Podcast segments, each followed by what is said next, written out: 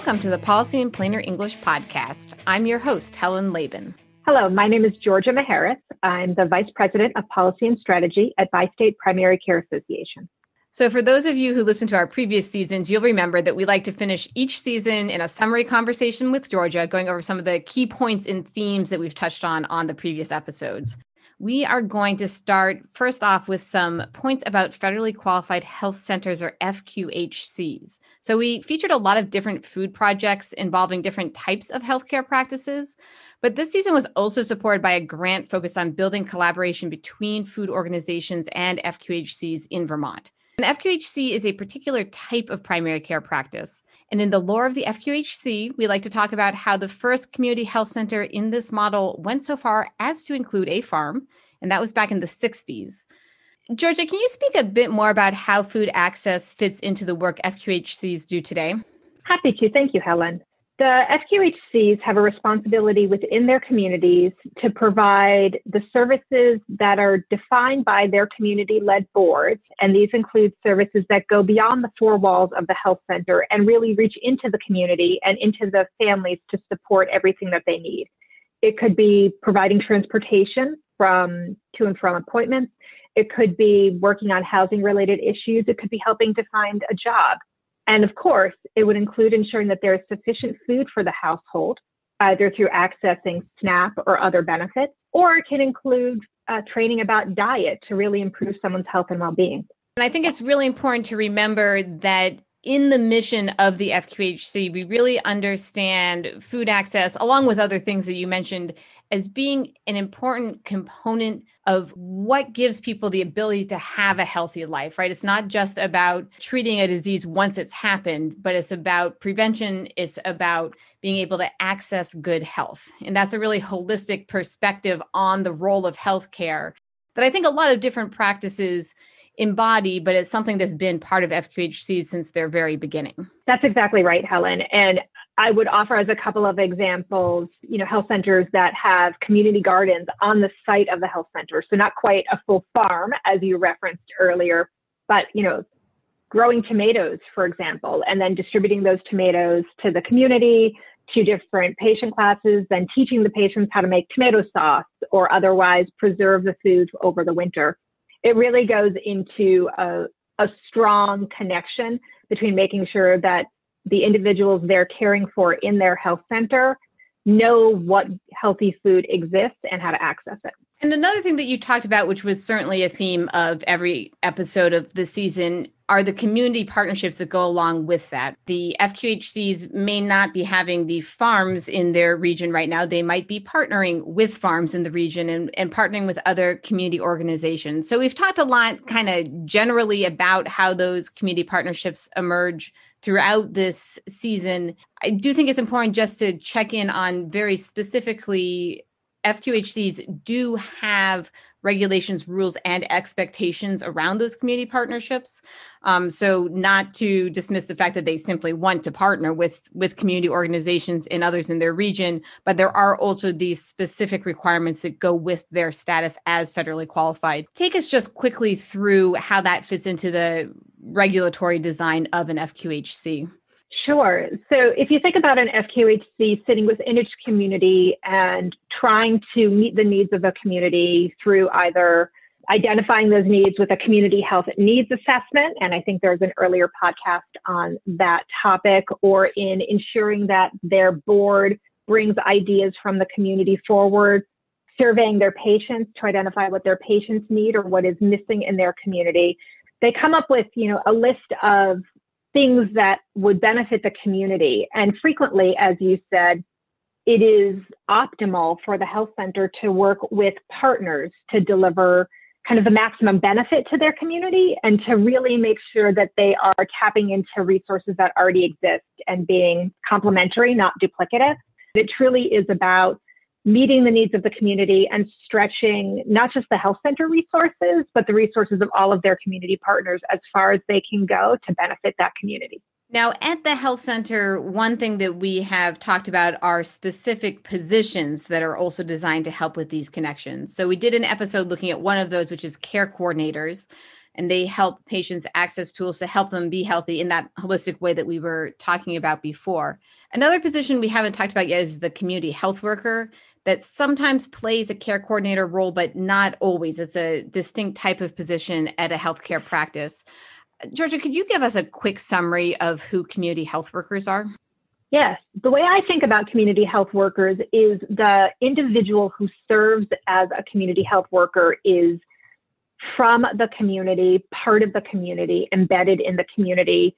And that's really where their connections are, where their you know hearts and minds are.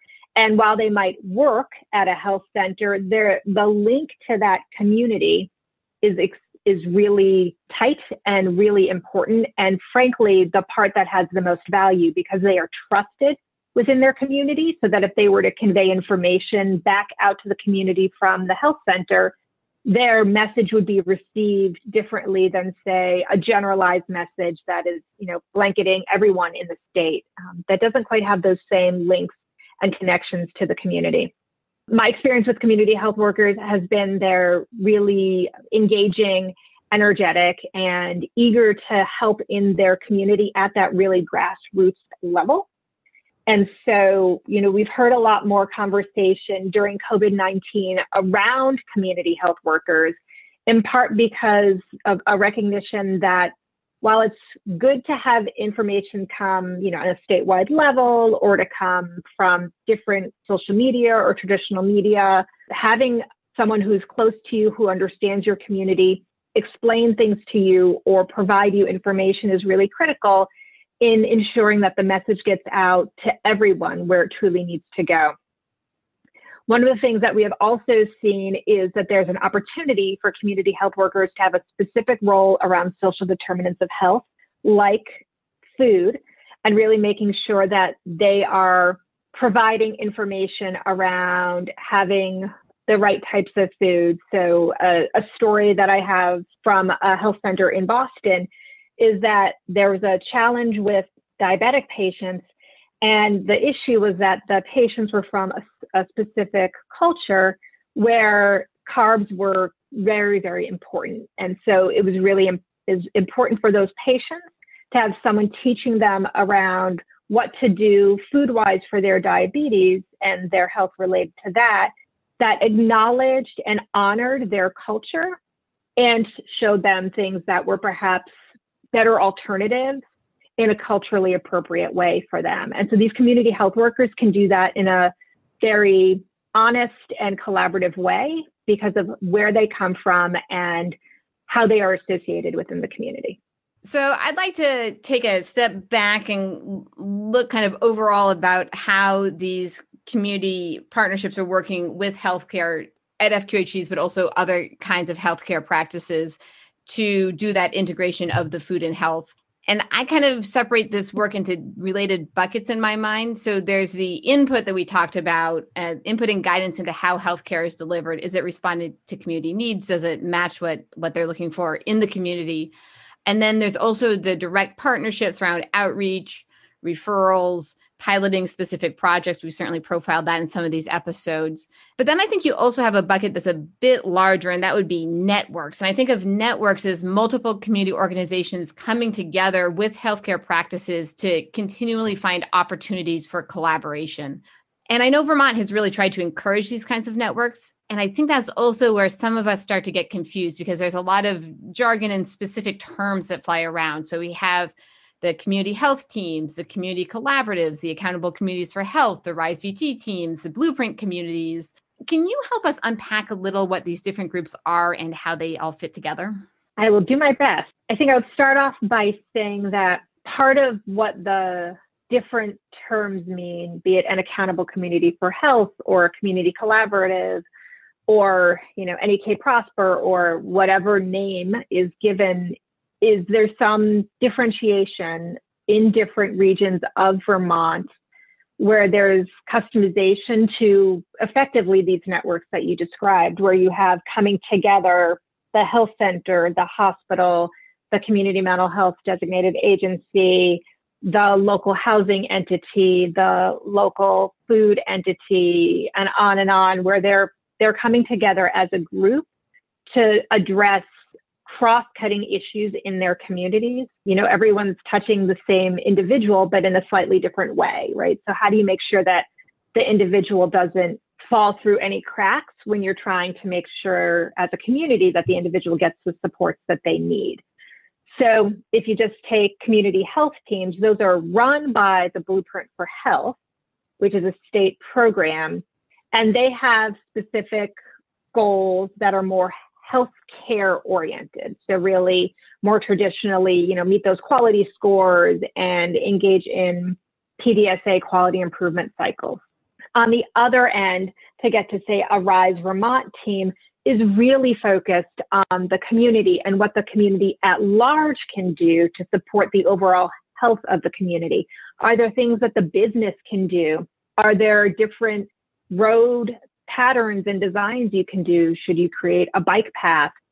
You know, are there different ways that there could be community events that are supporting better health across the spectrum? And then we have everything in between. So while I'd love to say it's a simple definition for every single entity and organization, there has been a really great opportunity for each community itself to define what they're doing in the constellation of activities to support their community and pulling in folks from the Department of Health, folks from the healthcare providers, folks from housing, folks from food to really bring a package together that is addressing what that community needs at that time because each community has slightly different needs and slightly different priorities. Yeah, not to add complication to this, but what we're describing here is coming from the healthcare side. The food world has its own structures and networks that also has the overlap, right? So there's hunger councils, there's the Farm to Plate network, which has a food and health committee. There's Healthcare Without Harm, which is a really interesting group. It reaches beyond Vermont, but it also has a Vermont chapter.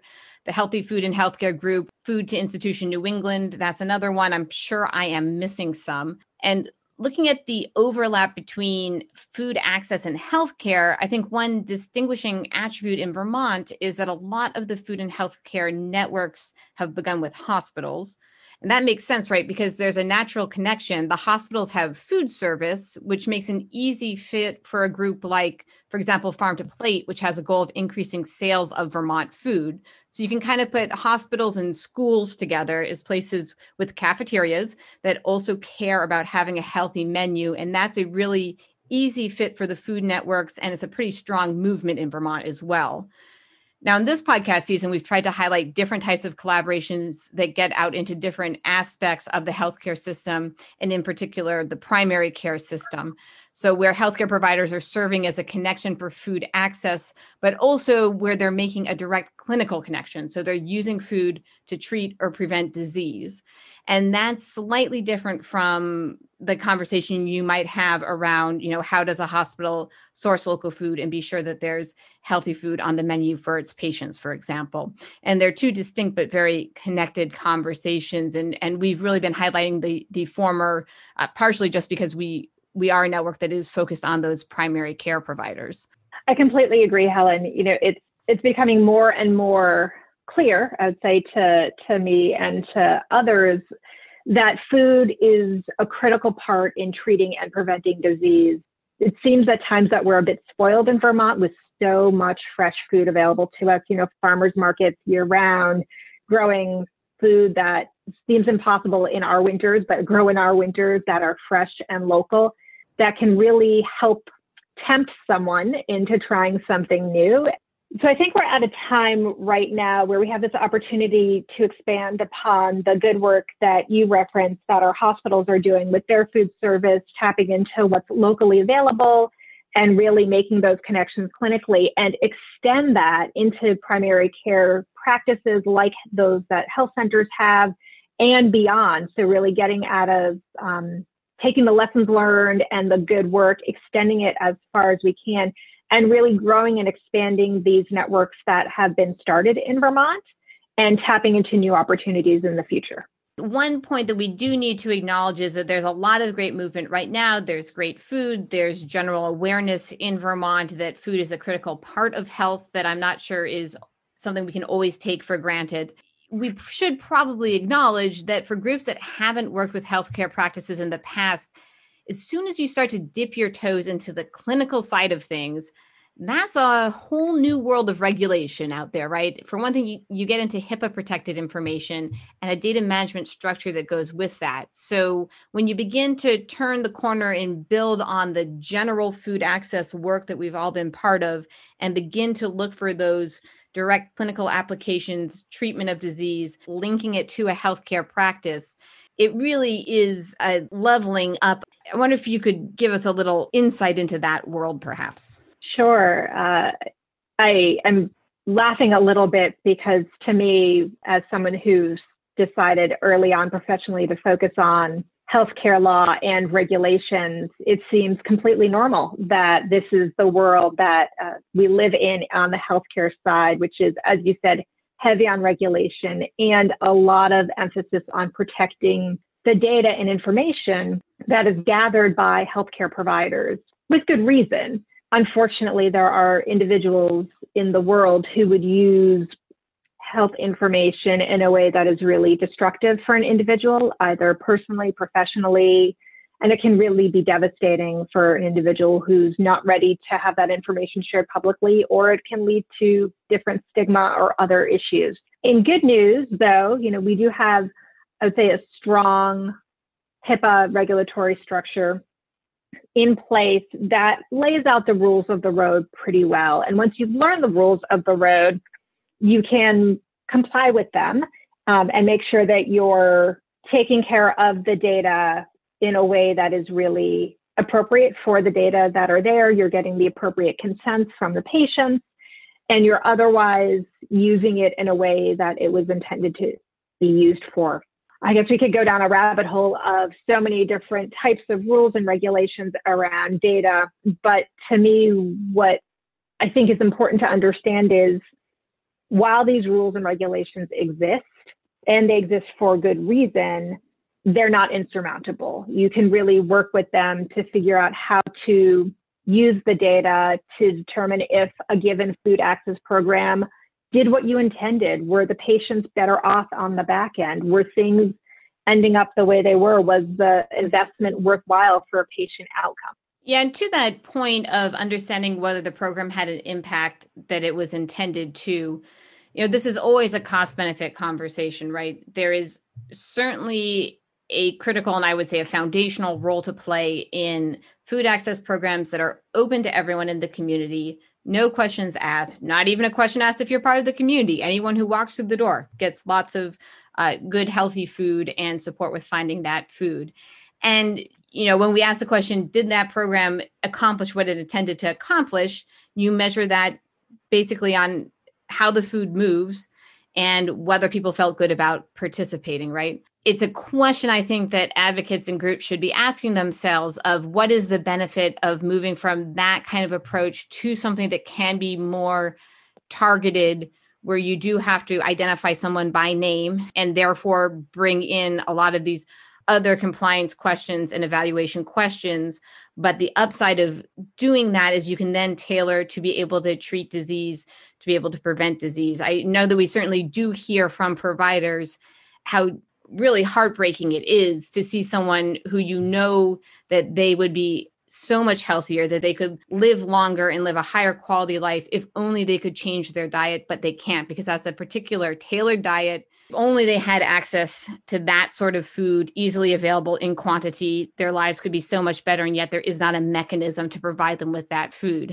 Uh, and we can get to a point where we have that mechanism, but it sure does take a lot of work and a pretty drastic, not change, but evolution from where we are right now to be able to accommodate that. You know, as I think about it, I I feel a little bit as where we are going next in this evolution that you referenced, Helen, is not an either or, right? We we do have still a very critical need to ensure that anyone who walks in can get that that bag of food and no questions asked because that's where that individual is at that point in their life and asking questions would be stifling or counter to ensuring that they actually had food just to to exist. And we also have individuals that are in a place where if there was a more highly customized, fine tuned diet, they could avoid having to become insulin dependent or they could be in a position where all of a sudden they're not in chronic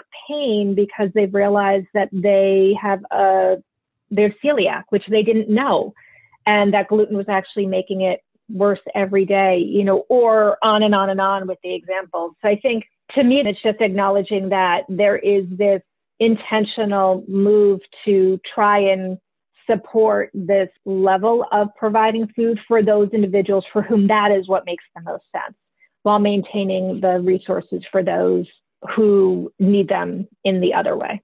Well, I think that also gets into a point that we haven't, we've talked about a little bit in the season, but haven't really done a deep dive on, which is the ongoing question of which components of this are on the back of healthcare, right?